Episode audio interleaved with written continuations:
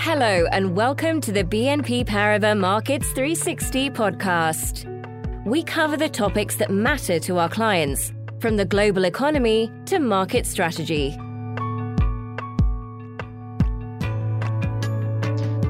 Hello, I'm Paul Hollingsworth, Chief European Economist for Markets 360 at BNP Paribas, and I'm joined by my colleagues, European economist Amarjot Sidhu and US economist Andy Schneider, to discuss fiscal policy.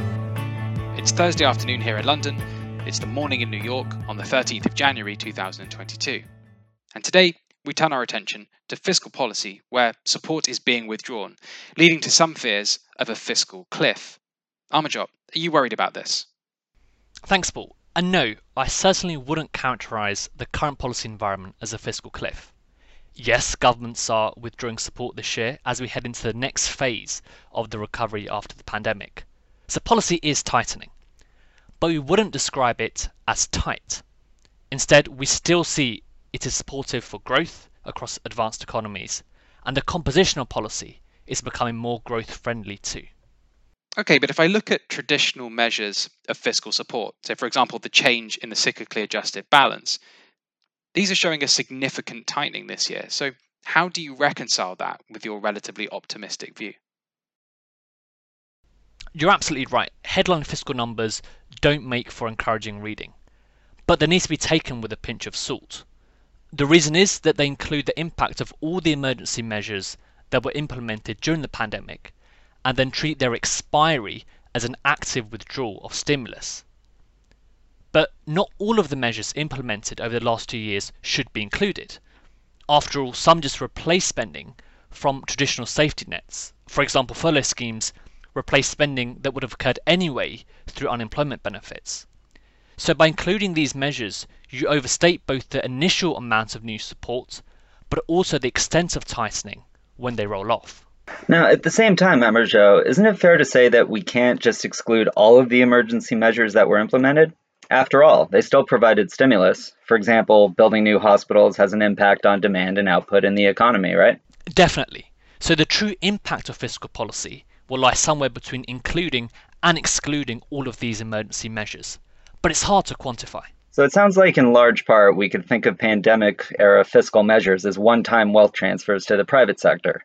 When combined with reduced spending through the crisis, the upshot is that households and businesses have built up savings, which can support consumption and investment for a long while yet, even while fiscal support is ending. Okay, so if we can't look at the usual measures of fiscal policy, what should we be looking at, Amarjot? Well, the easiest way to think about this is to draw an analogy with central banks. Policymakers are raising interest rates, but given that rates are still well below neutral, policy is still accommodative. The same is true for fiscal policy. The overall stance is still supportive, but the fiscal impulse, i.e., the change in the stance, is negative. Another quite simple way to look at this is simply to look at government spending. This is generally elevated this year versus what we were seeing before the pandemic. If you put that together with the fact that this higher spending is also more investment focused now, which tends to have higher fiscal multipliers, it should also have a powerful impact on growth.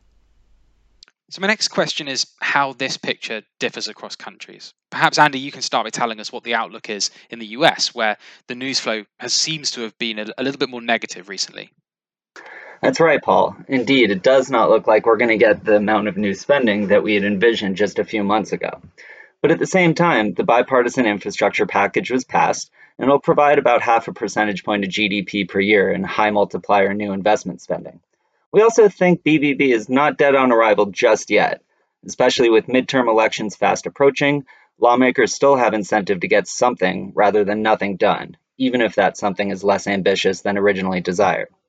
Altogether, we think government spending levels will be about one percentage point of GDP higher than before the pandemic from this new legislation. So, Amarjot, what about Asia and Europe?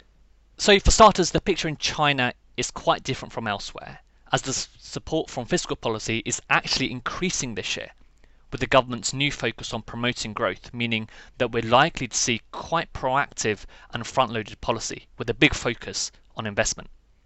In Japan, we also have a large new fiscal package worth about 6% of GDP, which should help to offset some of the fading impact of previous stimulus. Now, in the Eurozone, the key story for the periphery is the Next Generation EU package, which will provide a meaningful boost to growth this year. In Germany, meanwhile, there's a renewed push on investment spending by circumventing the debt brake.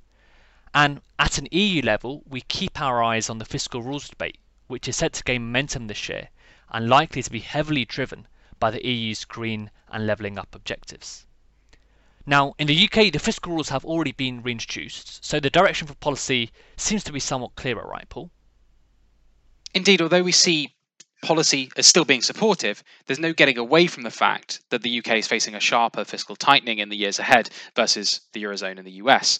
And we don't expect any sizable new giveaways from the Chancellor this year, given the little room for manoeuvre he has against his new fiscal targets. Now, on that note, thank you, Amarjot. Thank you, Andy, for joining me, and thank you, everyone, for listening. This communication should not be copied or reproduced in whole or in part.